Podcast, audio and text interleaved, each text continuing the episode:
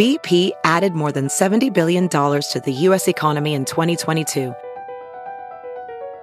Investments like acquiring America's largest biogas producer, Archaea Energy, and starting up new infrastructure in the Gulf of Mexico.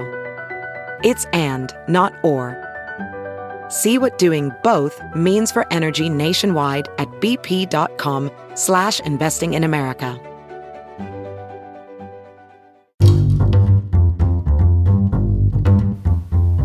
Hi, this is Josh Marshall, and this is the Josh Marshall Podcast. We're we are of course still doing our remote podcasting. I think we called it the, the, the Josh Marshall podcast in exile last week. It's funny, you know. It's when I think about this, I, I've I'm in that point where I'm not quite sure whether this is how we do it now, or are we still in some sort of like ad hoc Pro, you know, kind of ad hoc thing where this is the other way is really how we do it. Although, I don't know, but I mean, this gets to a, a, a, a broader personnel issue for us as, as, as a company. But with all of this, like, you know, reopening stuff, that is sort of like the whole national conversation now. When do you do it? How quickly do you do it? What's the trade off with economic life and um, and and and and public health? It's a little difficult for me to imagine us in New York City going back to work in our office anytime in the remotely near future. And and and when I say that, um, th- that's it, it. It's a funny thing. We are in a what we, with what we do. It's relatively easy for us to work remotely. Um, in some in some ways it's a lot easier than working in you know uh, working in the office. But um, as we've as we have navigated through this mind-boggling, horrifying epidemic that we are, you know, we're certainly not through it. We're kind of to a stabilized part of it in in the New York City area. I've been thinking about how much the subways the subway system contributed to how hard this hit New York City. And there's lots of different factors. It's clear the city government didn't move quickly enough. Some of it is probably bad luck, but I don't think people outside of New York City have quite the sense of how the subway system works and how that what impact that has in a public health crisis because it's not just crowded. Crowded is, you know, crowded is like a movie theater can be crowded, but you're frequently, your body's frequently pushed up against someone else's body in, in like rush hour. So you are right on top of people. And it's, you know, I have the, I live near our office for our, for our listeners. So I have the, the, the blessing on, on various levels that I actually walk to work. But no one else does that. Almost everybody else lives in Brooklyn. They come over on the subways every day. And even if you imagine a pretty low outbreak level, where it's, you know, not a lot of people are getting sick, it's just sort of this person, that person, whatever. I wouldn't want to be taking the subway every day if there was no, you know, if it wasn't absolutely necessary. So yeah, I think I, know. I think I mentioned maybe on last week's episode or one before that part of my regular commute to the office, which takes about 40, 45 minutes, and I, I know like New Yorkers have longer commutes than pretty much anywhere else in the country. Uh, I'm routinely waiting for two trains to pass by because literally you cannot physically fit another person in the car. So just like you say, Josh, crowded is an understatement. It's more like jam packed. Yeah, you know, and that's the thing is, to the is gills that, kind is of that when you say there's no room, you don't mean there's no seat. You mean that like you would try, you would have to physically push other people in, and could your body fit in the space? Exactly. So and there like, are so many human bodies that there are no holes left Yes, to shove ex- them into to shove yourself in. Exactly, exactly. And so the I, I mean, you know, we're not talking like six feet. We're you know that th- you're literally touching someone, um, and and and a lot of them, and they're breathing in your face and stuff. So it it seems clear this had a big um, this had a big impact on why the tragedy that unfolded in, in, in New York City happened and that other places have not been close. They've had very bad things. And, and it's funny. I mean, I've lived in, um, I've lived in other cities with public transportation systems, lived in DC, lived in Boston, but it's not, it's not really comparable at all, frankly. It does feel like yeah, it's just going to be impossible to go back to any sort of normalcy without public transportation being accessible and safe. And it just is sort of hard to figure out what that looks like. Yeah. yeah. Anytime soon. I think Cuomo, just before we started recording, during his daily press briefing, said he wanted the MTA, the New York City uh, Transit Authority, to come up with a plan to like disinfect trains every night or something like that. But even that just feels like that's just not going to be enough. I mean, yeah, you know, in the during the peak of commuting time, what it was like five plus million riders a day or something like that. obviously, yeah. that's people coming from Connecticut and New Jersey and all over the place.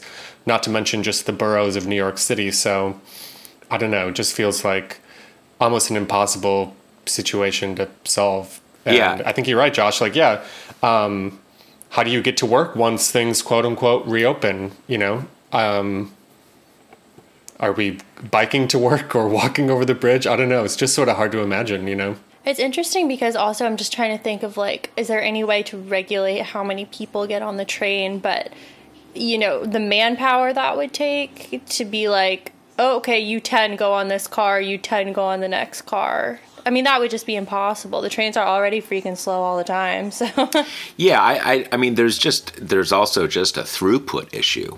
I mean, if you yeah. like, let's say whatever you know, I, I don't know how many people are in a single car, subway car when it's packed. Let's say it's 200. I mean, I have no idea. Let's say it's let's say it's 200. I think it's probably that's probably too high, but whatever. So let's say you wanted to kind of take it down to relatively sparse.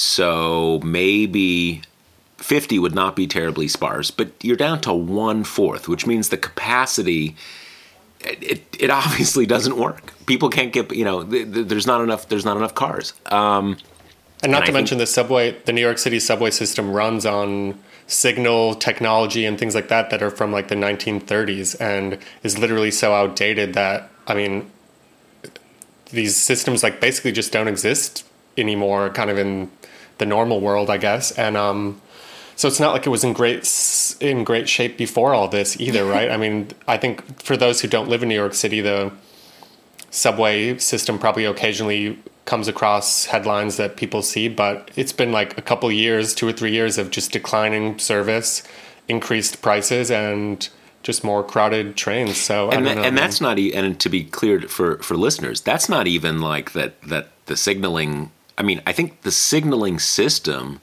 when it's maintained seems to work fine. I mean, you know, the, the, the, the, cars run. I mean, the things that I, I mean, I'm sure it'd be better to like have something more modern, but the issue that has, the big issue recently has just been basic maintenance. You've got to maintain the tracks, you got to maintain the cars, and when you don't, they start breaking down, and then you get delays and blah blah blah blah. So it's pretty, it's it's it's pretty basic stuff. But I mean, would you guys, if like a month from now, the state government said, okay, good to go, would you guys? I mean, Kate, you can imagine that you were still living in, in yeah. with, with us in, in, in New York City. But would you guys be like, okay, cool, getting back on the subway, coming into work every day?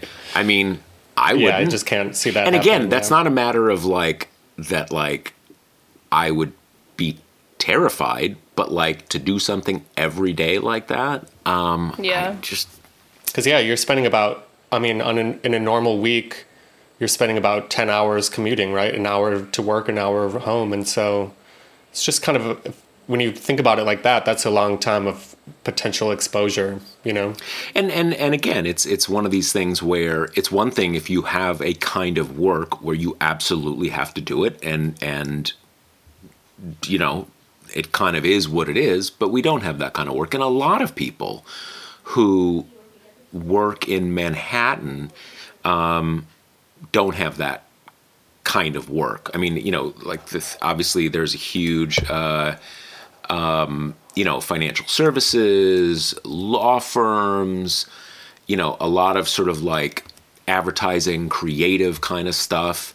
It's comparable to what we do in the sense that it can it can be done remotely. It's not optimally done remotely, but um, yeah. Well, that's a good segue into talking about sort of the wider reopening. But do you want to, should we take care of a little business before we get too far? Yes, absolutely. Uh, the Josh Marshall podcast, remember, is brought to you by Grady's Cold Brew Ice Coffee. Uh, if it's it's just the, the the best stuff around. I've been I've been drinking this stuff for forever. Like I feel like seven or eight years, long before uh, I I met Grady, and long before they became sponsors of our podcast. So it's great stuff. You can order it on online at Grady'sColdBrew.com or you can order it on Amazon. If you're a first-time purchaser, you can get 20% off if you if you go to their website again, Grady'sColdBrew.com and use the promo code TPM. And remember, Grady's is an independent uh, an independent company, small small business. Uh, all of those all of those small businesses really need your support right now. So give it a try. Remember, it's Grady's Cold Brew com. And the promo code, did you mention the promo code TPM for 20%? Yes, for 20% off. Uh, yes. Uh, t- yeah, the promo code TPM. You can uh, get 20% off your, your first time at Grady'sColdBrew.com. There we go.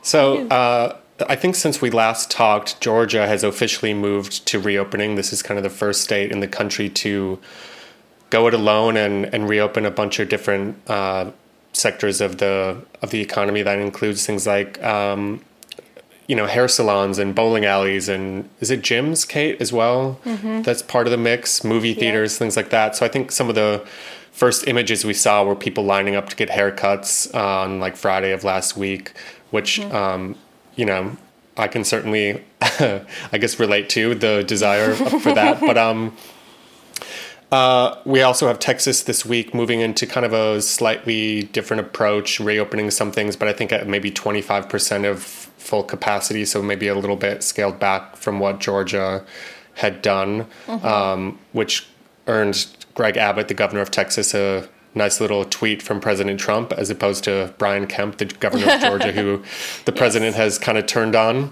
Uh, mm-hmm. Kate, you've been covering some of these sort of local, state by state, even kind of area by area debates and, mm-hmm. and kind of skirmishes, for lack of a better word, about how to reopen. What are some of the things you've seen kind of in different different parts of the country? Yeah, I mean, we're kind of now coming up on the time when a lot of governors are getting pressure to reopen because a lot of their uh, stay at home orders end April 30th. So, you know, especially in states where you have a Republican um, state house, you know, legislature, there's been a lot of pressure to let those let those orders end and start phasing in the reopening plan. Um, so yeah, like you said, we have Georgia was like first kind of off the blocks on this. Uh, Texas is following suit. A bunch of other Republican states, uh, Republican governor states, are starting to reopen things in shifts. And I guess I mean we're at the point now where it's too soon to know, you know, if if Georgia's preemptive action is going to result in a, a massive spike or not. But I mean, you know, this is different. But just even looking at the Wisconsin election, you know, last I checked in with the DHS a few days ago, they were up to 40 cases from people who had voted or worked the election. And you know, that's just that's it's one election, you know. It's it's one election where there wasn't um, you know, a competitive Republican primary and everything. And I don't 40 cases is not nothing in a place, you know, in a state like Wisconsin, which is not a New York, where that's, you know, a statistical small thing. So, I mean, I think you have to expect that we're going to see an uptick of cases.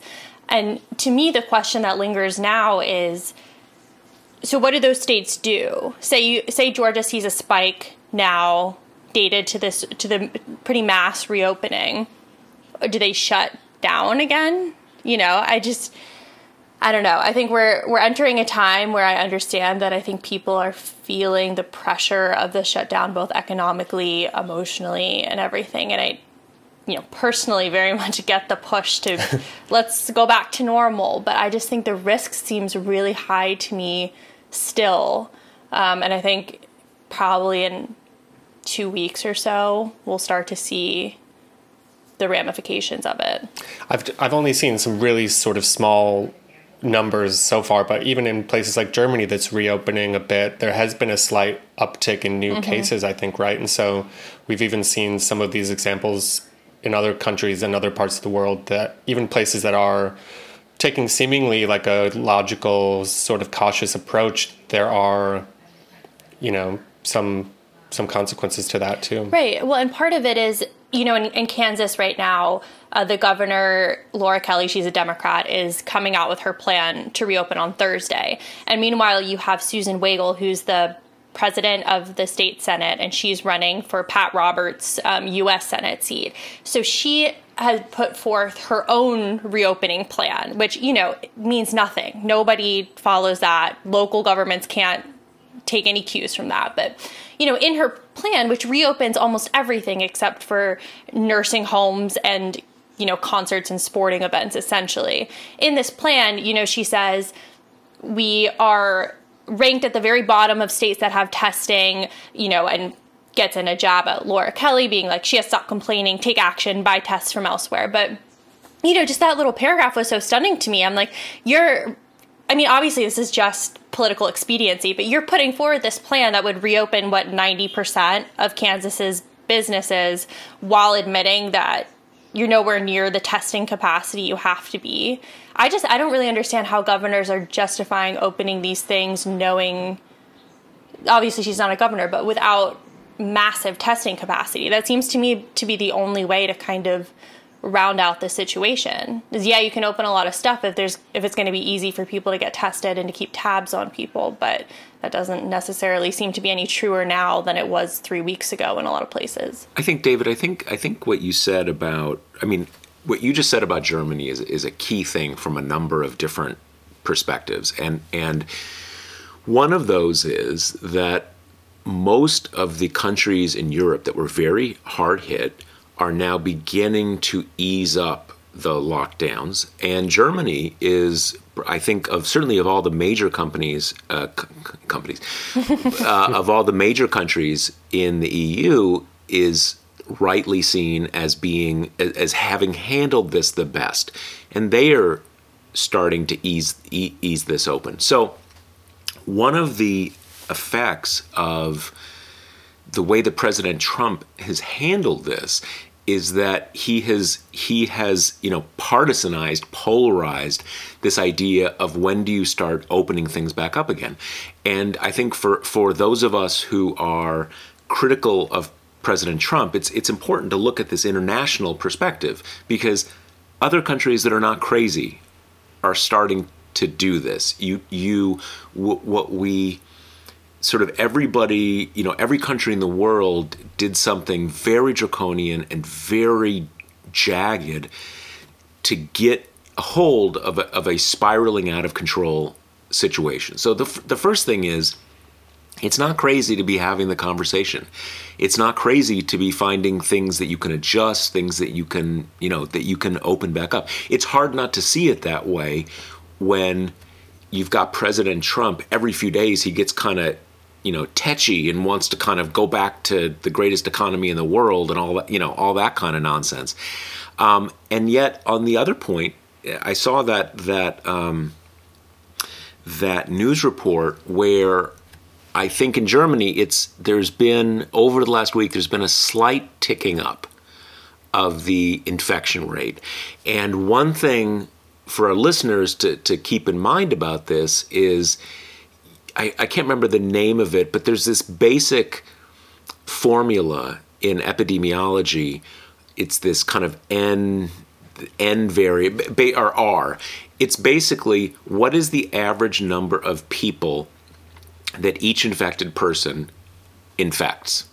So, you know, I have coronavirus. Do I give it to no one? Do I infect eight other people? And just basic math tells you that if if I only give it if if on average infected people only give it to one other person, then it's going to stay stable. And if you can get it significantly under 1, it will die out because it can't basically can't effectively reproduce.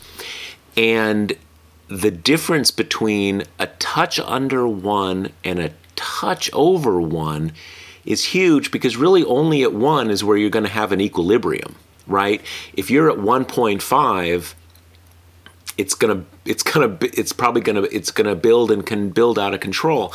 And what they were i think clearly saying in germany was yes it's gonna go up. If we can keep it at one then we can that's okay. It's stable and and and and and we can go forward. And and it's but it's also to your point kate that this is the whole this is what the testing thing is really all about mm-hmm. because without the test you have no idea until you get into a situation like we were in at the end of March where like suddenly, you know, last week everything was normal and this week every emergency room in the city is is is overflowing. And obviously at that point that means that it's up to some high multiple and it's and it's it's it's totally out of out of uh, out of control and and it you know the, the, the economic consequences of this are are staggering. I mean, you just had uh, for our listeners, we're recording this on uh, Wednesday, what is it, the 29th? Uh, April 29th. Mm-hmm. And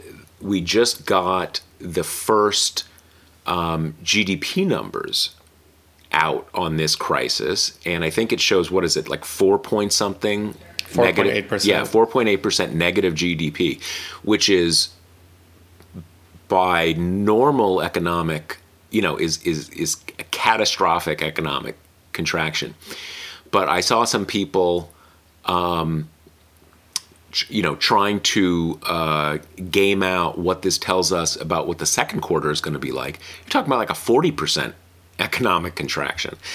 And um, again, there, there are basic questions that I think are have become radioactive because of Trump's embrace of them, which do need to be grappled with. Not the way he's grappling with them, but um, the, the consequences of that kind of economic contraction are huge. And not just for people who are greedy and want all their money. there are people, you know, people who go hungry, people who don't get medical care. So it's a it's a it's a it's a big question. And and, and again, I feel like President Trump has kind of gotten in the way of it because he's such a he he's he's so um, he's so self-centered and and and crazy and reckless but you know we're probably going to be dealing with some form of this for a good year maybe longer i mean and on the economic question it's also i think what you said is exactly right and compounded by the fact that trump has now inextricably linked his reelection to the welfare of the economy, which is not, you know, off base, but it just it takes the question off the table because anyone who says realistically the economy is going to be in this place for a while, that is you know, he would never accept that or allow that to be said in public. So even his Kevin Hassett, Hassett, or Hassett, um, yeah, one Kevin of the Hassett. Hassett, one of the the White House economic advisors was on maybe Fox this week, one of the networks, uh, saying that the nation's unemployment rate is probably you know twenty to thirty percent right now, and just he, even hearing a Trump administration official say those words is kind of like.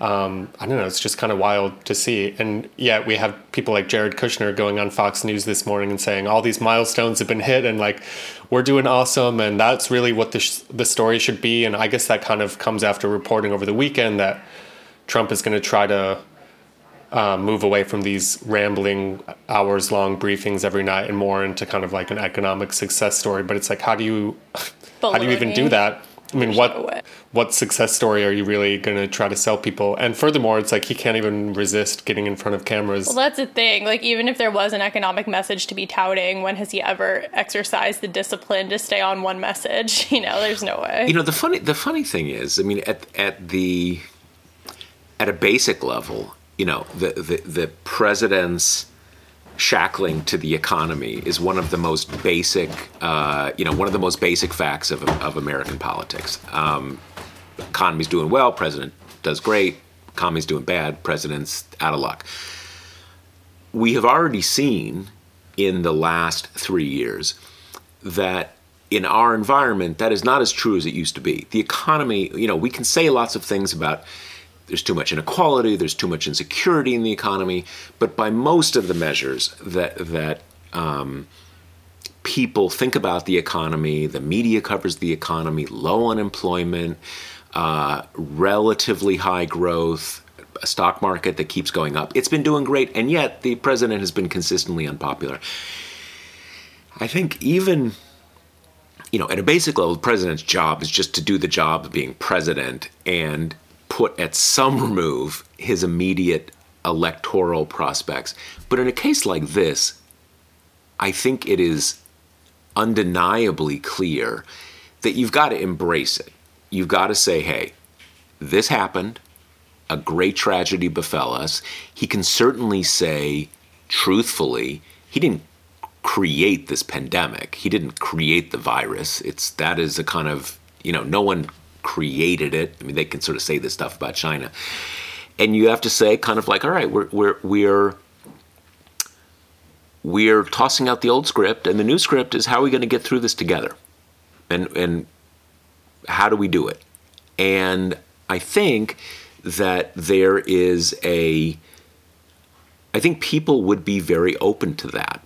I think people have to be open to that because what's the alternative, right? Um, it, it's it's in um, in some ways. I think sometimes about how George W. Bush handled 9 11. At a basic level, it was a huge failure. It happened on his watch. It was catastrophic. And there were lots of pretty good reasons to say that they had warning that they just didn't, you know, they kind of ignored and stuff like that. Just some stuff like that. But that, all of that is beyond Donald Trump's ability. Uh, and you're now back on this thing of even he starts saying these things like third quarter, it's going to be cooking in third quarter, man. And fourth quarter is going to be great. And you're like, you know what? It's not going to be great. I'm, I mean, I would be overjoyed if we were back to just like you know, kind of low levels of contraction by fourth quarter. I think that would be that would be that would be great if you're talking about coming from like a forty percent contraction. Um, it's it's beyond him. It's beyond his his abilities. Josh, I wonder if you could um, just kind of on the reopening topic you know, you had an interesting reader email a couple days ago, I want to say, talking about, you know, maybe it's not a given that different states opening up and doing different, I don't know, just different approaches won't all necessarily mean we're going to see a huge spike in new cases. Tell us kind of about that debate that's been going on in the editor's blog and some of the responses you've been getting from it. I just think that's kind of interesting. Well, I, I think that th- there's a couple different parts of this. One is that these things are not purely mechanistic um, as we discussed earlier, there are reasons why this hit New York harder than it hit anywhere else. They're not just about the, you know, there's luck, there's poor decisions, but again, Manhattan, the entire, all of New York City, the concentration of people is just orders of magnitude different um, from most parts of the country, at least significantly different from every part of the country. So in Kansas, if they kind of open things up a bit, we should not be expecting that two weeks later all hell is going to break loose, just because that's not how these things work in general. The other, I mean, it could. You, you, you can have some bad luck and things are handled poorly and stuff, but we shouldn't treat it as an expectation because then I think what will happen is nothing really does go too badly after two weeks. And then people start saying, well, okay, all that stuff was just nonsense. So we're going to kind of go totally back to normal. And then maybe six weeks later, you really do have a big problem. So there's an expectations setting thing that I think we all need to be careful about.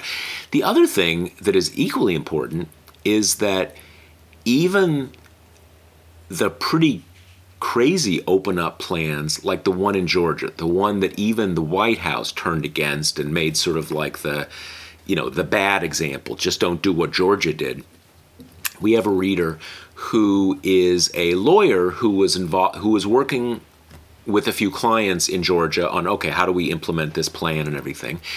And th- this reader emailed in and I was kind of going over the stuff with him. And his point was when you actually look at the order it's not anything remotely like normal like anything that seemed normal before, it's not really opening up in the sense that both sides seem to want to portray it at some level. I'm not saying it's a responsible decision, but it's not opening up. One of the first things it says is anybody who can anybody who has employees who can work remote, stay working remote. So there you start with something that is totally not normal, where where a, where lots of people are still supposed to work remote. You have other things like um, you know, opening gyms, opening salons, opening blah, blah, blah, blah. But everybody has to wear masks and everybody has to stay separated by six feet. Well, okay, I mean, A, that's, that's, not, that's not normal. But a lot of those things, are they even practical?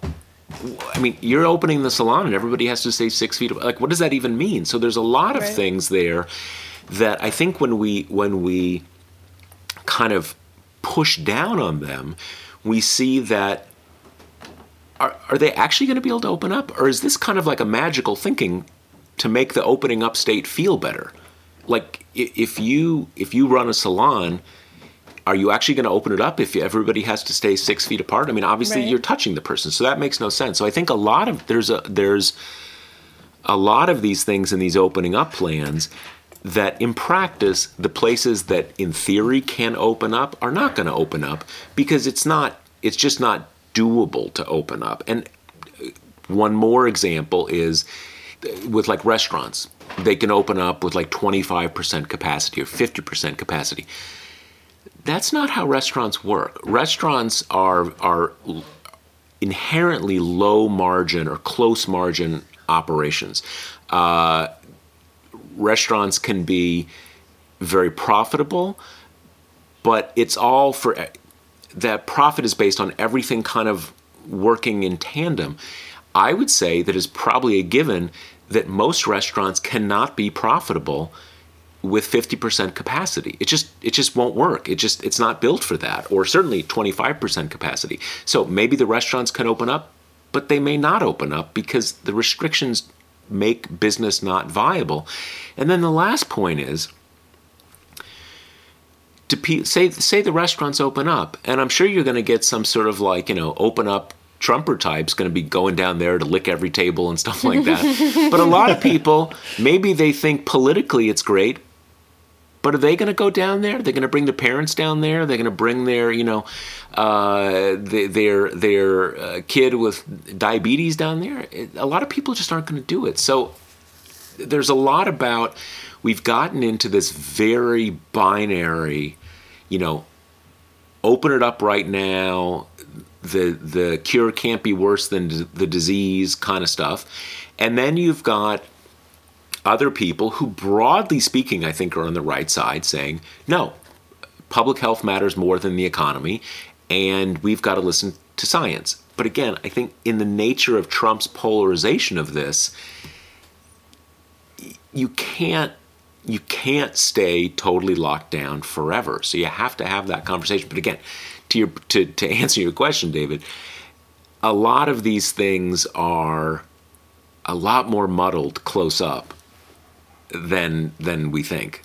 Yeah, that makes sense. I've definitely been thinking about the restaurant example too. I mean, it's part of what makes living in New York City such a you know, it's part of what makes it an, an exciting place to live is, you know, there's lots of different types of food and different people and, you know, the diversity is is its strength and it even a few days before I guess the kind of more total shutdown of New York happened, restaurants were required to operate at I think like 50% capacity. And like you say Josh, when it's you know, when you're a small independent neighborhood restaurant and your margins are so slim to begin with, and basically the product that you're selling ex- expires in a matter of days, you know what I mean? It's not yeah. like a good that you can just sort of hang on to, like it's a perishable, it's a perishable thing. Um, you know, I've just been kind of thinking about this, looking at restaurants that are doing delivery and takeout versus those that are just closed, and even the ones doing delivery, it has to be just a fraction of what their revenue was before that, right? Like the restaurant survives by packing as many people in there as yeah, possible. It's it's, it's so, like imp- impossible to imagine that it that it remotely gets close to it. I, I I I would think that what is happening in most of those cases is most of the staff is furloughed or laid off or you know, in one sense or another, they're, they're uh, they they the, the revenue cannot pay for the the you know the the sort of the normal time staff. So you probably have you know the owners and a skeleton staff cooking the stuff and and delivering it, and that may who knows what the economics of it are. Uh, it as you say, it's like uh, I mean they're not. Um, one of the places I was going to a lot before, you know, in our neighbor, in our work neighborhood before all this started was this Cava place on Sixth Avenue, and that's a chain. It's sort of like another popular lunch spot. Yeah, kind of Chipotle kind of thing, and uh, you know, packed. And that's the model. They have to, it has to be packed every single day. So, um, you know, that that's not the mom and pop thing we're we're we're, we're talking about, but yeah, I imagine it's just to keep a sort of a trickle of revenue going. And probably, I mean, if I were a restaurateur, I would be thinking, you know, let alone existing staff, let alone trying to keep some kind of financial viability, you don't want people to forget about you, right? Um, that's so. That's another reason to keep delivering stuff that you you want to maintain you know some kind of relationship with with your with your clientele. It's it's it's brutal. It's brutal. I mean yeah. and this is all part of an overarching question that i've been having which is just like how do we restart the economy before there's a vaccine? Or how do we reopen businesses for real? So i think all these points are good and don't seem to me to be factors that look like they're going to go away at all organically. I don't know how that would happen. It's like, you know, we socially distance, the curve flattens, we go back outside, it spikes. I mean, what's to stop? Yeah, I don't know. It just seems like quite a a pickle to me. I, I think that you know this is why again it's become just the sort of the the, the truism of not of the non-Trump community, you know, non-Trump community that it's all about testing. And it's not that testing solves it, but to your point, Kate, if you're testing, you you then you can say, okay, right now we think it is, you know, kind of 0.75 on that R number thing mm-hmm. we were mm-hmm. talking about before. And we're going to do these three things and we're going to wait a couple weeks and see what happens. And maybe you do that and not too much happens. And okay, well that worked, and then we're gonna. You, you ha- I think you have to kind of just feel your way. I mean, there's no question that, and and I think this is also a case where I think New York City may be in a different place than almost any other part of the country because of the transportation system. But let's let's set New York City aside. It is certainly the case that if everybody is consistently washing their hands, if everybody is wearing a mask, if everybody makes an effort to to keep some physical distance from everybody else, I don't think we know that that in itself may dramatically cut things down and be sustainable in some places. I'm not saying it is, but I don't think we know that it isn't. Um, it's it's I think we know at this point that COVID is not as contagious as chickenpox or the measles or, or, or stuff like that. Um, so that may be possible. And it's in a lot of ways, it's it's really kind of a matter of we've gotten this sort of like an opening up the economy metaphor that we're all talking within, and that confuses it because it's it's kind of like you know we turned off the light switch and now we're going to turn it back on. It all comes down to this, you know, things. How many things can you do that are sort of contagion vectors and still not have things everything you know kind of spiral out of control? And I think what you're talking about is is there's three big things you're talking about. One is commuting, getting back and forth from you know from work. The other is being at your work and how, how contagious is the environment in your workplace. And then there are uh, things you do by choice to enjoy your life. You go to restaurants, you go to theaters, you know, stuff like this. And those kind of things, that last category, it's pretty hard to see how that is a a logical thing to be doing as long as this continues to be prevalent in the community and you don't have a vaccine. Commuting, there are lots of parts of the country and this is something that normally everybody is against and, and or you know certain people are against and for good reasons. Everybody just drives in their car to work. And it's easy enough to socially distance in your car right? Um, in new york city there's no way i mean a lots and lots of people don't have cars even not people who are like low income lots of people just don't have cars doesn't in a lot of ways doesn't make sense to have a car in new york city but there's just no way if you're living in Brooklyn, if you have a car, you're not going to drive in today. Well, it just doesn't work. It's just not. It's just not possible. Um, so then you get to that issue of what is your workplace like? Can you meaningfully distance in the workplace? And that's kind of a workplace by workplace thing. So in a lot of ways, we have to, you know, get out of this binary sense of things. I mean, the one thing I think you can't do is I don't think you can go into restaurants, go into bars, going to clubs, going to movie theaters. Very hard to see how that is viable in most of the country. Yeah, even like flying in a plane with three crowded seats next to each other, all these different, you know, this is going to have to be a reimagining of so many different things for a while. And, uh, you know a, a, reimagining of offices too like you're saying like maybe the end of the open office plan that has become so popular and maybe we go back to cubicles or i don't know something kind of like that where there's actually a bit of a barrier and some distance between people yeah but even yeah. that gets complicated right i mean i'm sure you know this better than me but kind of cost per square foot and how many people can you fit into a, a space change you know that that you know the calculation uh, changes for each company and i don't know it's just sort of all these different dominoes decisions to be made when you have to kind of change everything. It it, it also kind of at some level it it for our company at a certain level it defeats the purpose if we're all working independently in our, in our own offices i mean again that's not even remotely viable for our office i mean there's no there's no offices, right? right. Unless we want to build a completely different thing, and there's not enough space for it. So it's it's a it's a it's a moot point. But to the extent that we were all hived off in separate offices, why are we why are we going to an office in the first place? We might as well be, all be at home. The company would save a lot of money on on on on office space. Yeah.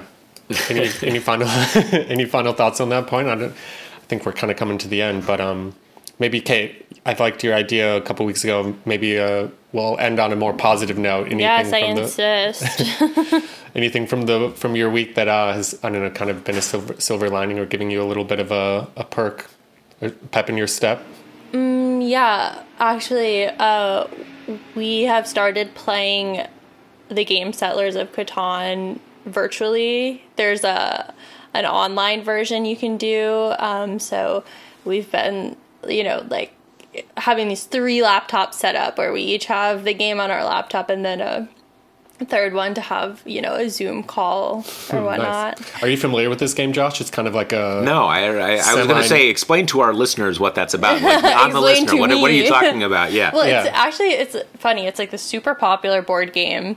Um, it's kind I of a board game for it. adults, kind of because yeah. it's more complicated than kind of like a Monopoly or right. a thing like that. I learned about it in college, but its basis is basically trading resources and building settlements and connecting roads. Mm. And it's like a race, and you get points for things. So whoever has the most points wins. Like one of these um, civilization simulation exactly. games. Yeah, yeah, yeah. It seems almost like Minecraft or something like that, but like a yeah. board game kind of thing. It's kind of just like, yeah, like a simpler Minecraft, yeah, where like all you you trade literally like wheat and bricks and like a brick and a wheat and a sheep make a settlement and stuff like that. But um, yeah, it's really fun. It's you know a bit of luck, a bit of thinking ahead. Um, yeah, and I don't know. It's kind of fun to like you know yell with people about bartering wheat instead of you know something that actually matters. So yeah, yeah that that's been a, a real highlight. That's cool. What mm-hmm. about you, Josh? Um, well, I have been. I think I mentioned in one of my posts. I've been listening to our podcast, which I really enjoy, uh, and and for lots of different reasons. And and I have been because I think I don't know if I mentioned this in one of the podcasts or in a post that because of my knee, running as a form of exercise is not really viable for me.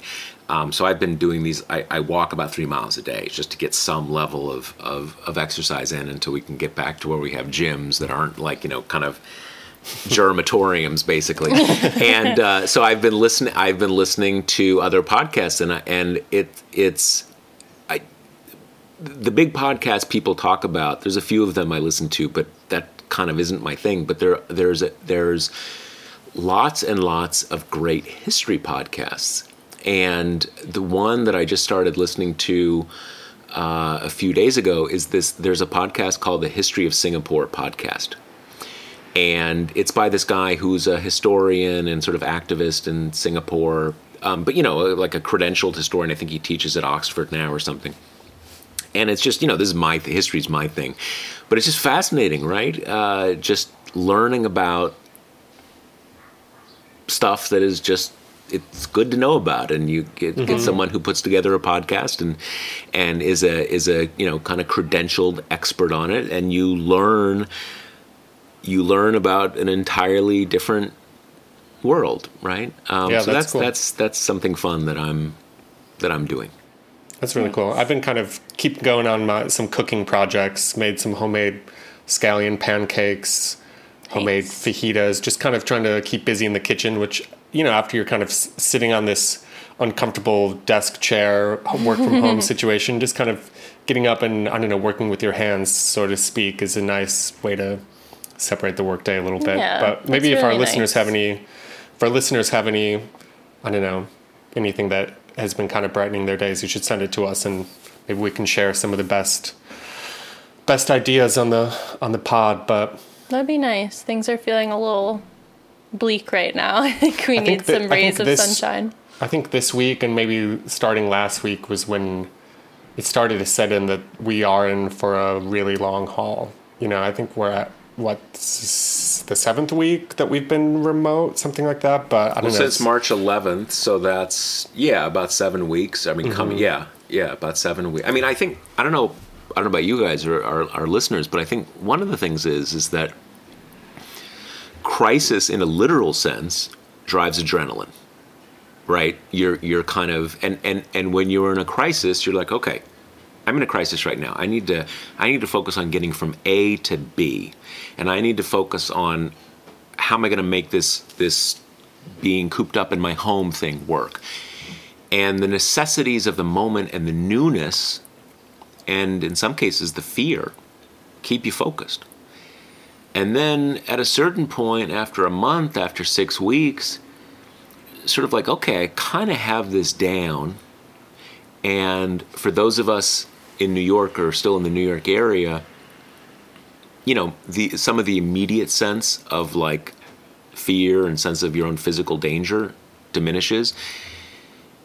And then it starts kind of catching up to you. Like this kind of sucks. like I, I, this is hard. This is hard living my whole existence in my house. Um, and obviously, much harder working in an emergency room or being worked on in an emergency room. But still, it's hard, and that kind of catches up with you. And and uh, I, I I I, uh, I I have sensed through many channels that that six weeks or so, four to six weeks period has has really caught up with a lot of people, and it's it it gets harder in a in a different way just because you start thinking like, ah, I'm not. This is this not really clear when this is going to end. I mean, I've actually had it with my kids you know, because they miss school, or you know, if they miss school, but they miss their friends, right? And uh, when they talk to me, and I have to explain, like, well, is there going to be school in the fall? Can you, you can be able to see your friends in the fall? And um, I mean, obviously, the real answer is I have no idea. But when I think about it, is there going to be? Kind of to Kate's point before, what is going to change by September? you know, the virus isn't going to get less virulent by September. We're certainly not going to have herd immunity unless we have two or three more surges where tons of more people die. Um, so and and and you know the one the one point I didn't you know when I mentioned my three things a, a, a few moments ago schools. Schools is the big thing. And without schools basically a a big big big chunk of the population can't work if there are no schools because there's no one to take care of their kids.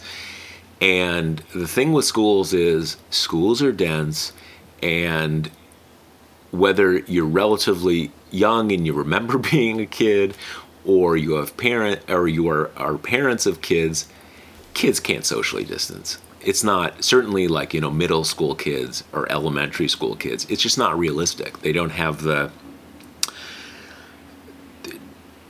I don't know. It's hard to call it self-discipline exactly, but it's just not realistic. Um, and so it's hard to know when this is going to end and when we're going to go back to anything like what we remember as normal.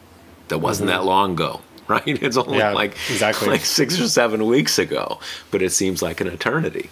Yeah, it really does. So, well, uh, let me remind everybody that the Josh Marshall podcast is brought to you by Grady's Cold Brew Iced Coffee. It's great stuff. We all drink it. Uh, in the before times when we worked in an, o- in an office in Manhattan, uh, it powered our office. It's great stuff. You can order it right now at Grady'sColdBrew.com. And if you're a first time buyer, you can get 20% off your first order with the promo code TPM, or you can order it on Amazon. You can also, uh, if you're going, if there are, you know, however supermarkets are opened in your area, they probably have probably some supermarket in your area where you can buy it. So try it out. It's really great stuff. And remember to support not just an independent company like Grady's Cold Brew Ice Coffee, but independent companies, small businesses in your area because remember, buying from them, supporting them now will make it more likely that they will continue to be there uh, when, at some unknown point in the future, we go back to a normal existence. So remember, Grady's Cold Brew Ice Coffee, uh, Grady'sColdBrew.com. All right. Good to talk to you guys. All right. everybody. Later, right. folks. Take care. Bye. Bye. Bye.